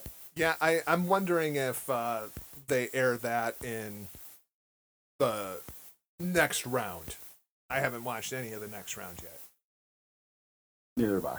So uh, let's see we got two matches left Rhea ripley versus dakota kai any thoughts nothing really that stands out to me here. Nothing that stands out to me either, other than Dakota Kai. Just just wear the flowery outfit that makes you look like you're 12. The, the silver was all right, but go back to the flowery thing. Uh, and then Candice LeRae versus Nicole Savoy. One thing that absolutely stood out to me Candice gets a pop that's like five times louder than everybody else inside of this tournament. Well, and then it goes back to you know when she made that that spot showing in the NXT Women's Battle Royal. You know, from all reports, you know they kind of edited out for the, the broadcast. You know, we didn't even get her her entrance, but they said they went crazy for her. I mean, she I mean she's over like crazy with Full Sail. She is over. Uh, d- speaking of the Full Sail crowd, do you have any uh, thoughts or opinions on the Full Sail crowd thus far through the tournament? Do you, do you think that they're treating the tournament with the amount of respect that they should be?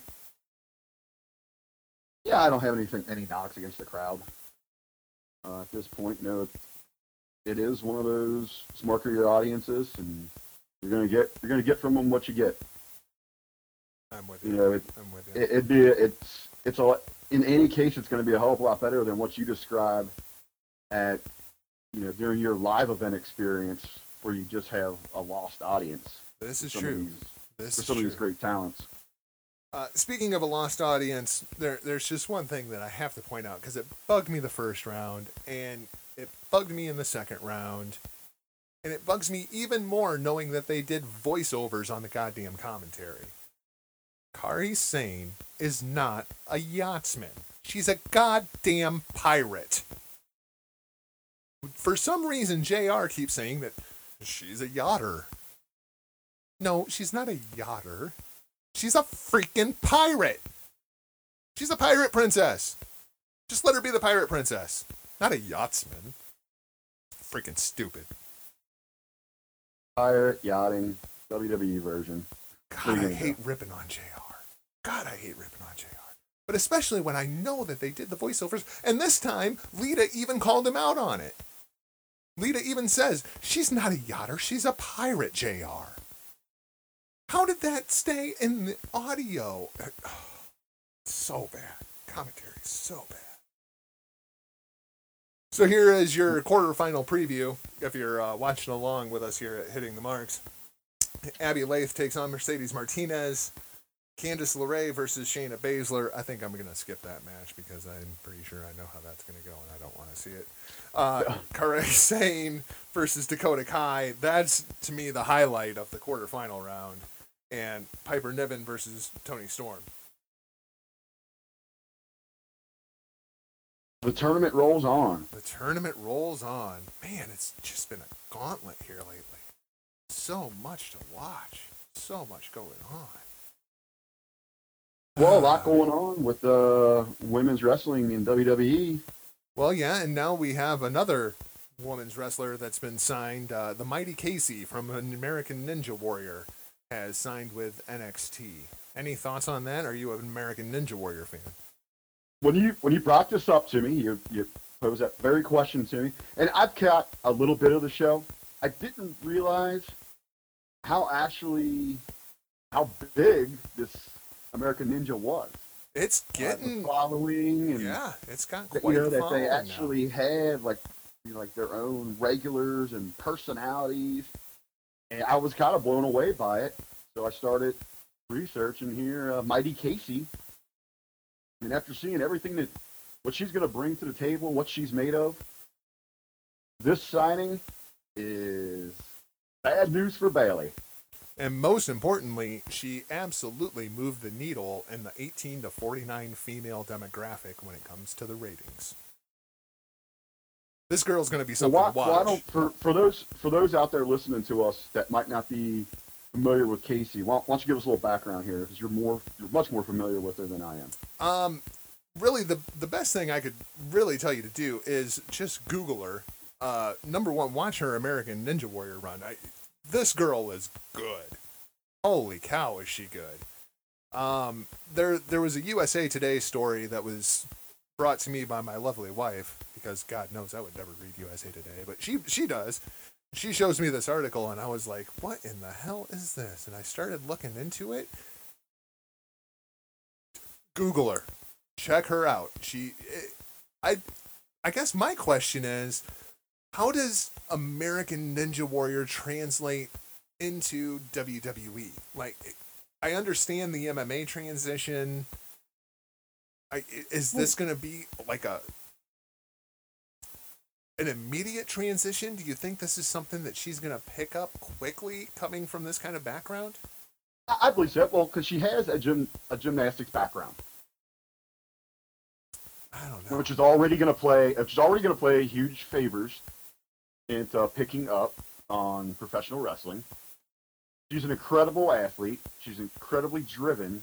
You know, when he, 27 years old. they argue about, you know, who started this women's revolution. Uh, it's almost, I almost can't say that anymore, but I digress.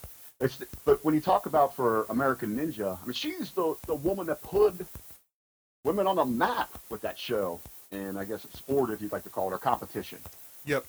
Yep. She is actually competing in the finals in Las Vegas. Imagine that, another Sin City connection. Uh, on September 11th. The the season finale is actually going to air on 18th, possibly? September 18th. So Okay. for, I would really like any of you listeners out there uh, that watch American Ninja Warrior, check this out. Let us know what you think of the show, and then hit us on our Twitter feed. Uh, Twitter, we're at HTMPW Pod. You can find us there. You can also hit us on Facebook at facebook.com backslash hitting the marks. Let us know what you think of the Mighty Kacy. Watch her story on there. And I guess try to enjoy the show. American Ninja it doesn't make any sense to me. I like I don't it's kind of like soccer. I just don't understand the ins and outs of the game and how they move along when they don't finish the course and it's very very confusing. Yeah, I, I, I haven't ever paid that much attention to it, but for those for those out there listening that are going to go check out the Mighty Kacy, and when I said this is bad news for Bayley, oh, as soon as you see her, up, you're going to understand it. yeah, she she is everything Bayley is meant to be, Yep. but she has a better backstory. Yep. She is more athletic, and and that right, she is better looking, and that could equal to. I think she's. marketable. I don't know if I would necessarily say that she's better looking than Bayley, but she definitely has more of that girl next door to her. She has a very marketable look. Let's just and she's that. got a smile that just doesn't stop. I don't know. It's going to be interesting. Uh, one other big NXT announcement that I think we all kind of knew was coming. Uh, Donovan Dijak has signed with the WWE, and you can probably hear Vince's pants ripping when he sees Donovan Dijak for the first time. everything that uh, that the fans. I, I don't want to say that. I guess we can say it. Everything that Vince wants out of a WWE superstar, they they have in the making right now. Yep. Yep. Uh, Big Cass couldn't have picked a worse time to get hurt because Dijak is the kind of guy that Vince is going to see and go, Big who? Yep. This is going to be a. Uh, I, I'm going to. I'm predicting a a short NXT run, and they are going to hotshot him to the main roster to the Red or Blue brand. How would you bring Dijak in? Would you would you put him with Cole, O'Reilly, and Fish, or would you try to keep him separate away from that? I think it's. I think that's the easiest way to do. Make him the muscle of that group, I- and and with that, you don't really tie him down to needing that long run in NXT. Especially if I'm right in my hunch that, that he's going to get hot shotted up fairly quickly. Uh, for me, I think I would bring him in. I would do a very NWO like angle. I would make everybody think that Roderick Strong was the fourth man that was going to join this stable, and then have Donovan Dijak come out and Oh, yeah. beat the I- I would love something like that. out of Roderick then- Strong. and then you're getting so you're getting so you're going to put heat on the group, Yep. sympathy toward your new baby, your ultimate baby, and Roddy. Sets it up perfect. Uh, speaking of Donovan Dijak, uh, the other big story of the week, at least in my world, was PWG's Bola Battle of Los Angeles 2017. If you're Well, not a PWG follower, at least hear us out here and, and maybe give this promotion a little bit of a shot. Well, especially this event, this particular event here, because it it's, it has so much history and it means so much to not just the indie scene, but the entire world of professional wrestling. The Battle of Los Angeles goes back to 2005. So they've been doing this for a while. If you're not familiar with PWG, PWG is that small little wrestling company in Reseda, California, as Candice LeRae so politely referred to it on the Mae Young Classic. Uh, going back to 2005, listen to some of these previous winners of the Battle of Los Angeles. This is a, a three night tournament for those of you who don't know. Uh, Chris Bosh, no, not that Chris Bosh, not the basketball. Davey Richards, CIMA, Low Ki, Kenny Omega, Joey Ryan, El Generico, God rest his soul, Adam Cole, God rest his soul, uh, Kyle O'Reilly, Ricochet, Zack Sabre Jr., Marty Scurll, and now 2017, your winner, Ricochet. First two time winner. All, all major names, and then just those are just your winners. Yeah, that- those are just the winners. have Let run the alone, gauntlet here in the tournament. Let alone people that have been there. uh, Uh, well, AJ, AJ Styles, Cesaro. Yeah, yeah, yeah. People that didn't have never even won this tournament. Uh, your 2017 participants, uh, you had Brian Cage, Desmond Xavier, Joey Janela, Sammy Guevara, Rey Fenix, Rey Horus, the aforementioned Donovan Dijak, Trevor Lee, Flash Morgan, the defending champion Marty Scurll, uh, Jeff Cobb, who many of you may know as the Monster Matanza from Lucha Underground, Sami Callihan, Matt Sydal, uh, Pentagon Jr., or whatever the hell he's called this week. Thank you, AAA. Matt Riddle, Michael Elgin, uh, Jonah Rock, Zack Sabre Jr., Mark Haskins, Travis Banks, Flamita, Ricochet, Keith Lee, and Walter. What a ridiculous lineup for a tournament. and from all accounts, you know, unfortunately, you know that with contract obligations and things set up the way they are, that they can't put together an you know an iPPV for this or find another way to air it in real time. So the fans have to wait a couple months to be able to pick up a copy of the show. But from reports of people that were there firsthand, I mean, match after match, it sounds like just some unbelievable, unbelievable action, especially if you're a fan of that over-the-top indie style. I don't know if this is fake news or not, but I heard, I haven't verified, but I heard that Dave Meltzer said that Bola 2017 was better than the G1. And we all know how good the G1 was. I'm actually going to verify that because the other day I picked up that sound clip of him, him speaking speaking to that effect. I cannot believe he said that. Um, he and he pulled out, I believe, you know, night three and two. Said it was some of the best he'd seen, better than you know. Obviously, I mean, he's going to take a shot at WWE any chance he can. Of course. But since the majority of our listeners out there are following mostly WWE, you know, he, he put it over anything that he's seen from, especially the red and blue brand, but even anything from NXT. Uh, for those interested, uh, the finals of Bola are a elimination style triple threat match. Uh, Ricochet, of course, winning the tournament. Uh, Keith Lee eliminated Jeff Cobb via pinfall, and then Ricochet eliminated Keith Lee via pinfall. So Ricochet, your first two-time winner of Bola. What is left for Ricochet now that Lucha Underground is finally the the the light at the end of the tunnel for Ricochet can be seen. He's won Bola twice, multi-time IWGP Junior I think the Heavyweight Champion, rumors- Tag Team Champion. Hot rumors are going to be that obvious uh, WWE move once he is contractually allowed to make a move uh, with the Lucha Underground tapings. Or, uh, how close are those to coming to an end? The airings.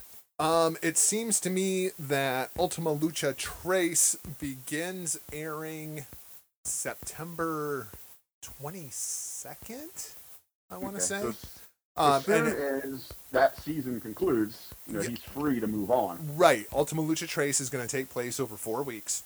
Uh, so by the end of October, Ricochet is free to do what Ricochet wants to do. I'm not sure of his contract status with New Japan.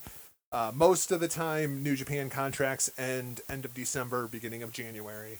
Uh, so I assume that's when the talks will really start picking up.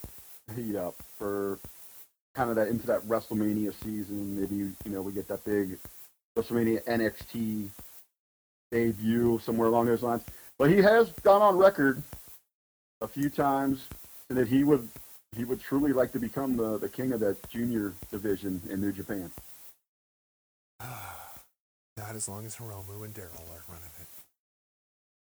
Hiromu and Daryl for Rookie of the Year. I don't think there's uh, any anybody to even compare.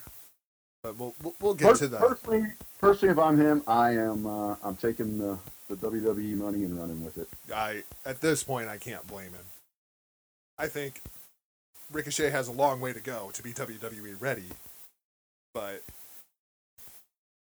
I think if I'm WWE and I'm still trying to get over 205 live, I have to have Ricochet.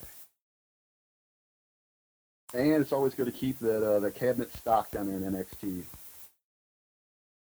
Boy, are they loaded up right now. I'd say so. And I, and I guess one more point on the Battle of Los Angeles. We were talking about you know why people should care so much about it. Just look at the know, names of those previous winners. That's a it's a who's even who. Some people that you see come through, but even just the atmosphere around the Bola tournament and and just um, Pro Wrestling Guerrilla is even if it's not really your style, you know, because a lot of it, you know, everyone's coming in on their match to get everything in. It's fast paced, spot after spot, but it is a unique environment. It, it's almost like a family with the talent, the crew, the fans. Yeah, they're very passionate about what they do, and it's something that even if it's not your thing, that all walks of fans of professional wrestling can, should be able to appreciate. One other big story coming out of Bola 2017. Uh, it seems while he wasn't in the tournament, Kenny Omega was on the card, wrestling some matches with the Young Bucks, doing six man tags. And now Kenny Omega is injured. Had you heard that news yet? Uh, I have. I, I didn't know that's where the injury occurred, though. Uh, that news broke in the middle of the night last night after I had sent my final show notes over to Rick, so I wasn't sure if he had even heard this story yet. Yeah, so he's going to miss a week or so of action, correct? Yeah, a couple of weeks. It seems uh, Haku cannot stop producing sons. He has a third son that's going to join up with the Guerrillas of Destiny to replace Kenny Omega on the destruction card matches. Um, it sounds like it's something with his left meniscus, uh, which is a knee injury. He's still scheduled to defend the U.S. title against Juice Robinson on the 24th. Uh, hopefully, all is well with Kenny Omega. What a terrible time for a knee injury if you're Kenny Omega.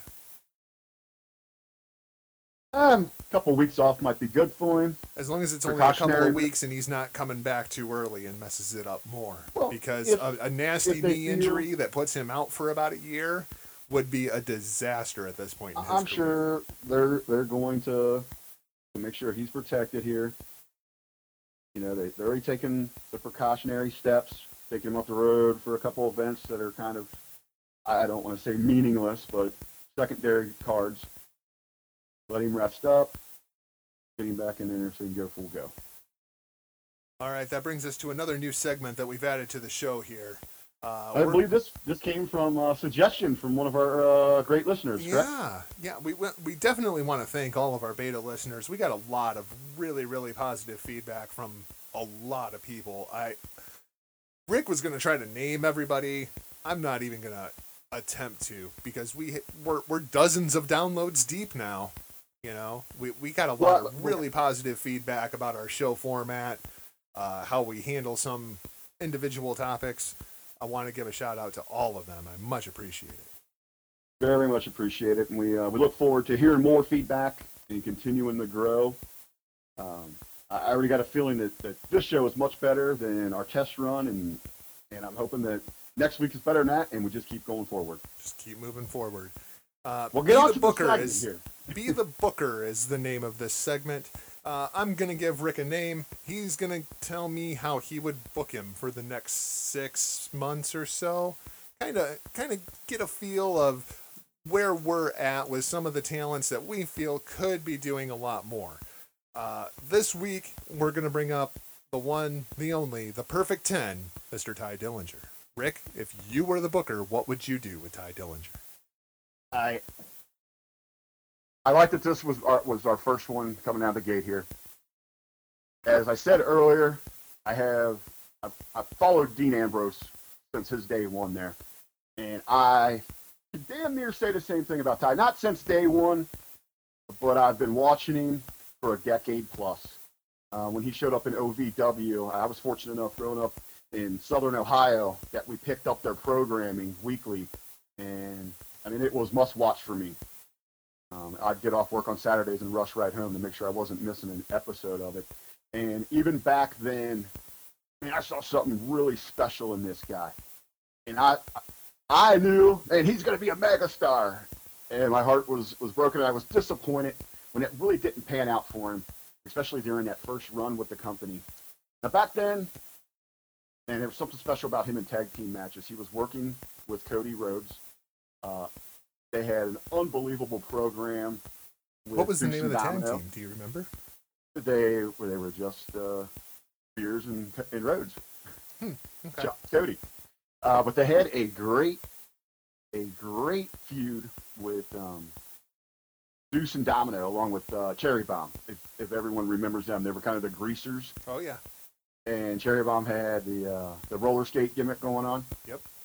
And a lot they were feuding over the tag titles, and a lot of what drove that feud was a little side love affair between Cherry Bomb and Spears. So it gave that little that little extra edge to it, that little little extra ump, if you will. Uh, but I love those two together, and and I thought, you know, there was no doubt with Cody was going to get a chance uh, with his background, where he was coming from, but I really thought Spears had something special then. Unfortunately, it didn't really work out when when he went to ECW, then later left the company, only to return through NXT with the Tye Dillinger gimmick, and then later developing the Perfect Ten, which caught on like gangbusters with that audience. But since his call up, know, they, they kind of dropped the ball with him when they brought him up during the Rumble. You know, it was the perfect setup. Came in at, at number 10, people were behind him. And then he disappeared for quite a while, did he? Went back down to NXT. Yep. Back down to NXT. And then when he comes back up for SmackDown after the brand split, the people were, were really hot on him, but there was an inconsistency there where he wasn't on TV every week. He really didn't have a program going on. And now he kind of finds himself lost in the shuffle. Now, granted, he's getting that U.S. title match next week in Vegas, but is, is that really more than anything than, than filler at this point? No, no. I I don't think that anybody expects Tye Dillinger to win that match, but we're gonna find out just how goddamn good he is when you put him in the ring with AJ Styles. And that's going to be one of those times where even in a losing effort, this is your opportunity to really turn some heads and get noticed. Yep. But anyway, I guess for the, the question at hand, how to to book Tye Dillinger moving forward.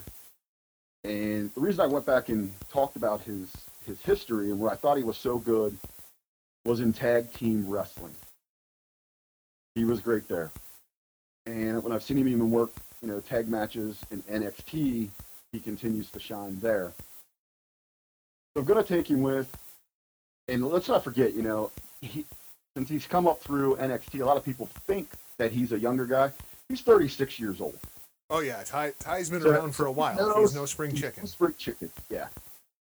I'm going to pair him with another with another great vet that could take an opportunity and another angle to really stand out and shine, shine, and that would be through a tag team division. And I think, especially on SmackDown, that they should do more with that tag team division because in such a short time, you can get four guys out there shining as opposed to two people in a segment. I'm going to pair him up with Dolph Ziggler.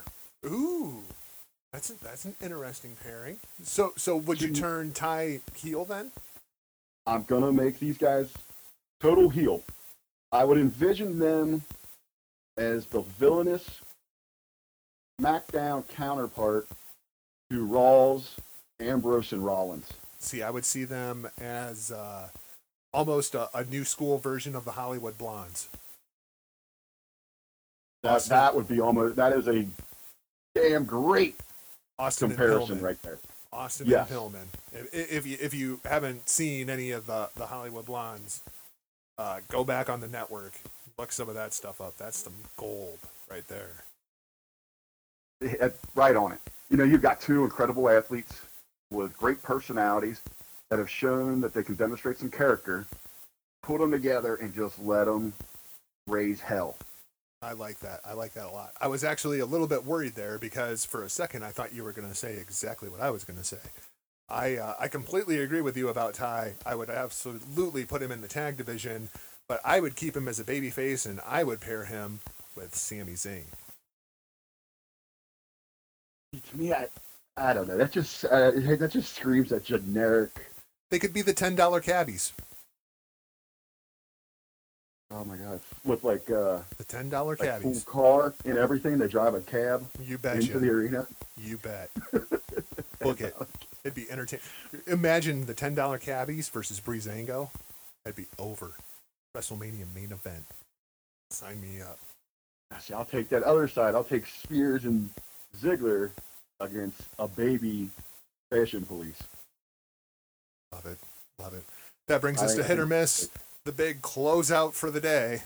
Holy cow, what a long show. Man. And here say, we thought we were going to be short this week. let, let's let's bring it home, man. Man, it's a marathon. Impact renewed on Pop TV. Uh, GFW down uh, to 268,000 viewers, down from 296,000 last week. Same night DVR and live viewership, uh, right around their average. I couldn't find the financials anywhere. I don't know if Pop TV is paying GFW or if GFW is paying Impact. From, from what I understand from past deals on this, uh, they were not getting a lot from Pop. So do you hit or miss on them re-signing with Pop? If there are no other suitors, then I'll say it's a hit because it's always nice to go home at night and have someone love you. At But this point, not, uh, it's not the most, it's not the sexiest, sexiest deal that that's going on out there.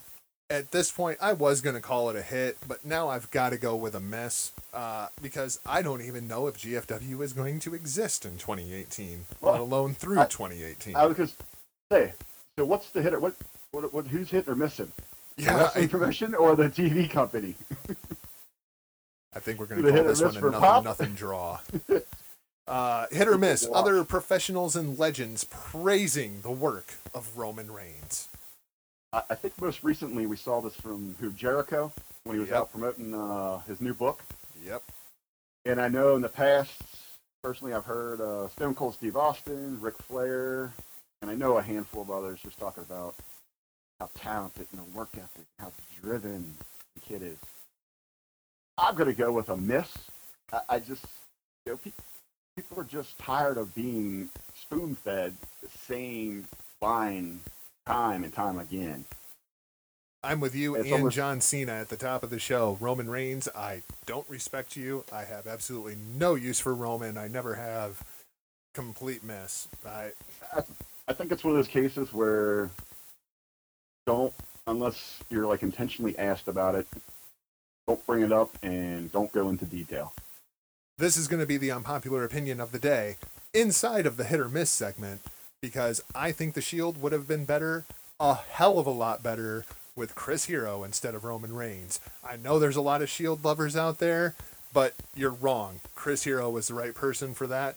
The CM Punk gimmick that they originally had was the much better storyline. Roman Reigns, you are a miss. Uh, I'm gonna I'm gonna hold my tongue on that one and just let our listeners uh, agree or disagree with you in the comments this week on that one. Oh yeah, hit me up on Twitter. I, I, I look forward to your thoughts. Batista to headline the Hall of Fame in 2018, reportedly. I haven't seen this confirmed anywhere, but that's the report going around. What do you think? Hit or miss? Is uh, Batista a Hall of Famer? A Hall of Fame As headliner, I should say. As a headliner, I'm going with a miss. As a Hall of Famer, definitely a, a hit. I mean, the guy had, you know, great, although short, which I would consider relatively brief run. Um, great talent. You know, he brought to the table exactly what they want. He was over. He's done a lot of crossover work and brought, you know, outside eyes onto the product in the company. Definitely a Hall of Famer. I just don't see him that headline material. I don't see him as a headliner either, and I'm just waiting for somebody on Media Row to ask him how big his dick is. The PWI top 10 dropped this week, or the top 500. We're just going to hit the top 10. I'll run them down here for you real quick 1 through 10. Okada, Styles, Owens, Reigns, Omega, Nakamura, Samoa Joe, Dean Ambrose, Bobby Roode, and The Miz. That's 1 through 10. Hit or miss? Uh, pretty much a hit. The only one that really surprised me in there was Dean Ambrose. Uh, I didn't really think he belonged to be in the top 10, and especially that he came in higher than The Miz uh, was pretty shocking to me. I completely agree on that note. Um, I also I will absolutely hand it to PWI, which I'm not normally a big believer in, but Kazuchika Okada as number one this year, first Japanese wrestler ever to receive such an honor. Congratulations! An honor, great, honor greatly earned. Congratulations to uh, Mr. Okada. Uh, Nikki Bella signing up for Dancing with the Stars. Hit or miss? Oh, this is a total hit. The Bella brand is continues to expand. I think they're doing a tremendous job with it. Haters are going to hate out there, but Nikki and Brie uh, have done a great job of taking an opportunity and completely running with it. I'm a hater. The less Nikki Bella, the better in my world. Uh, complete miss for me. Uh, a couple that I didn't, I'm not sure I got on your run sheet, but I know that you'll have something to say about. Ric Flair ain't dead yet, motherfucker. What did you think? Hit or miss? The Naitch, the Naitch's is still going, baby. Cutting promos out, out, of the he hospital. Kicks out, he kicks out at two, and I wouldn't be surprised if he's got another uh, championship run in him. Glad to have you back, Naitch. Glad to have you back. Uh, so John Cena. John Cena uh, supposedly uh, has a couple other projects coming up, per the Hollywood Reporter, in addition to the Transformers movie. Uh, he has signed on to do an animated show on YouTube Red with Kat Dennings, and is also in the running to play Michael Knight in a Knight Rider reboot. John Cena, greater than Hasselhoff. Hit or miss? I am going to go with a complete miss here. Uh, I re- I didn't find his voiceover work is uh, hell is that stupid ass elephant with all the nut puns anywhere near entertaining. Um, and then I am not for these remake spoofs of 80s sitcoms. It just doesn't seem like any of them are hitting. Dear Hollywood, quit ruining my childhood. I love Knight Rider and I love Transformers. Quit putting somebody that I hate in. Well, even on, on top of that, you're going to have Cena as Michael Knight, and then isn't KITT going to be voiced by Kevin Hart? Oh my God, are you serious? Oh, that's the rumor. Yeah, that's the rumor. Kevin Hart's going to be the voice of KITT. You know, originally Michael Bay was on my list of people to kill, but if somebody else is making this movie other than Michael Bay, in the words of Jericho, you just made the list. Uh-uh. I'd, I'd rather have another uh, Herbie the Love Bug than this. I want a 79 Volkswagen Super Beetle. That's my dream car. Uh, another segment that was suggested to us are matches of the week. Uh, just one match for you, the listeners, to check out that you may or may not have seen before. Uh, my match of the week this week is going back to the live show that I saw on Sunday. Go look up Wrestle Kingdom 10, AJ Styles versus Shinsuke Nakamura. Rick, you got a match of the week? You know what? First time out, we don't want to give out too much homework. You know, we've already got them going to look up some other things there on the on the Google machine. So how about we, we'll just go with yours? I'll just double. I'll just. Uh, I got your back on that one. All righty. Uh, I believe that brings us finally, after a marathon, to the end of show number two of Hitting the Marks. Well, you got anything you want to plug here? Oh well, of course you know I'll I'll go ahead and plug the show's Twitter and Facebook again. You can find us on Twitter at HTMPWPod. You can find us on Facebook at facebook.com backslash hitting the marks. You can find me across all social media platforms at Not Jargo. Twitter stalkers, I see you. I see you. You're you're all assholes. I hope you fucking die. Um, anything you got that you want to plug, Rick? Uh, just to kind of add on with the Facebook, go over and check us out there. Once again, it's at facebook.com backslash hitting the marks. You're going to find links to full episodes. And then we also have a little breakdown in hi- highlights of things that we're going to talk about that we like to call bullet points. Bu- Uh, we're gonna take a- bullet points. We take it, take the show, break it down for you. Think you'll enjoy that there. Personally, you can find me on Twitter at the real RBV and over in the WrestleZone discussion group, uh, where I host a number of interactive threads, tournaments, be your own booker, and of course our WWE pay-per-view Pick'em Challenge, uh, which is very entertaining, very popular over there. If you're new to the podcast, you can find us on podbean.com and you can also find us on iTunes now. The iTunes is up and running. All you got to do is search Hitting the Marks in the iTunes store, and poof, there we are. Uh, anything else that we uh, forgot to touch on? Feel free, hit us up on social media, hit us up on Facebook. Uh, don't even bother looking for us on Instagram because neither me or Rick use it. Uh, anything else that you wanted to touch on this week, Rick? Yeah. Take us home. All right. Well, coming up next week, we've got New Japan shows to review. We've got the Mae Young Classic Round 3.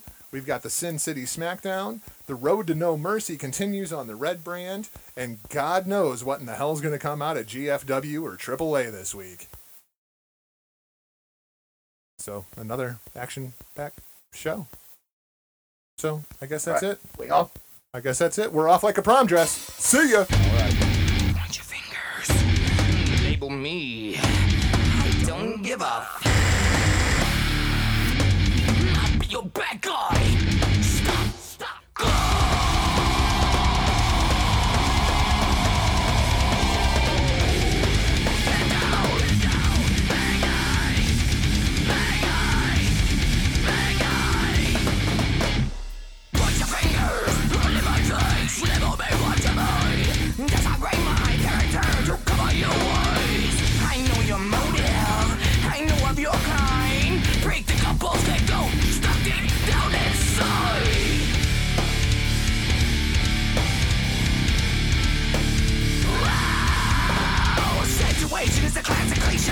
draping the blame on me. I smell self-righteousness. That's the bad guy. Go!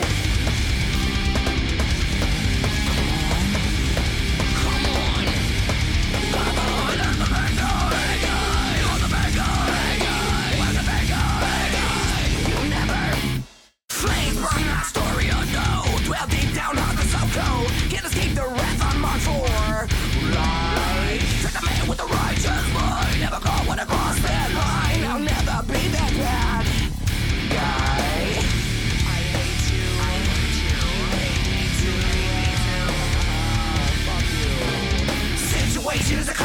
Cliche. You betray, pin the blame on me. I smell self-righteousness. That's the bad guy. Go!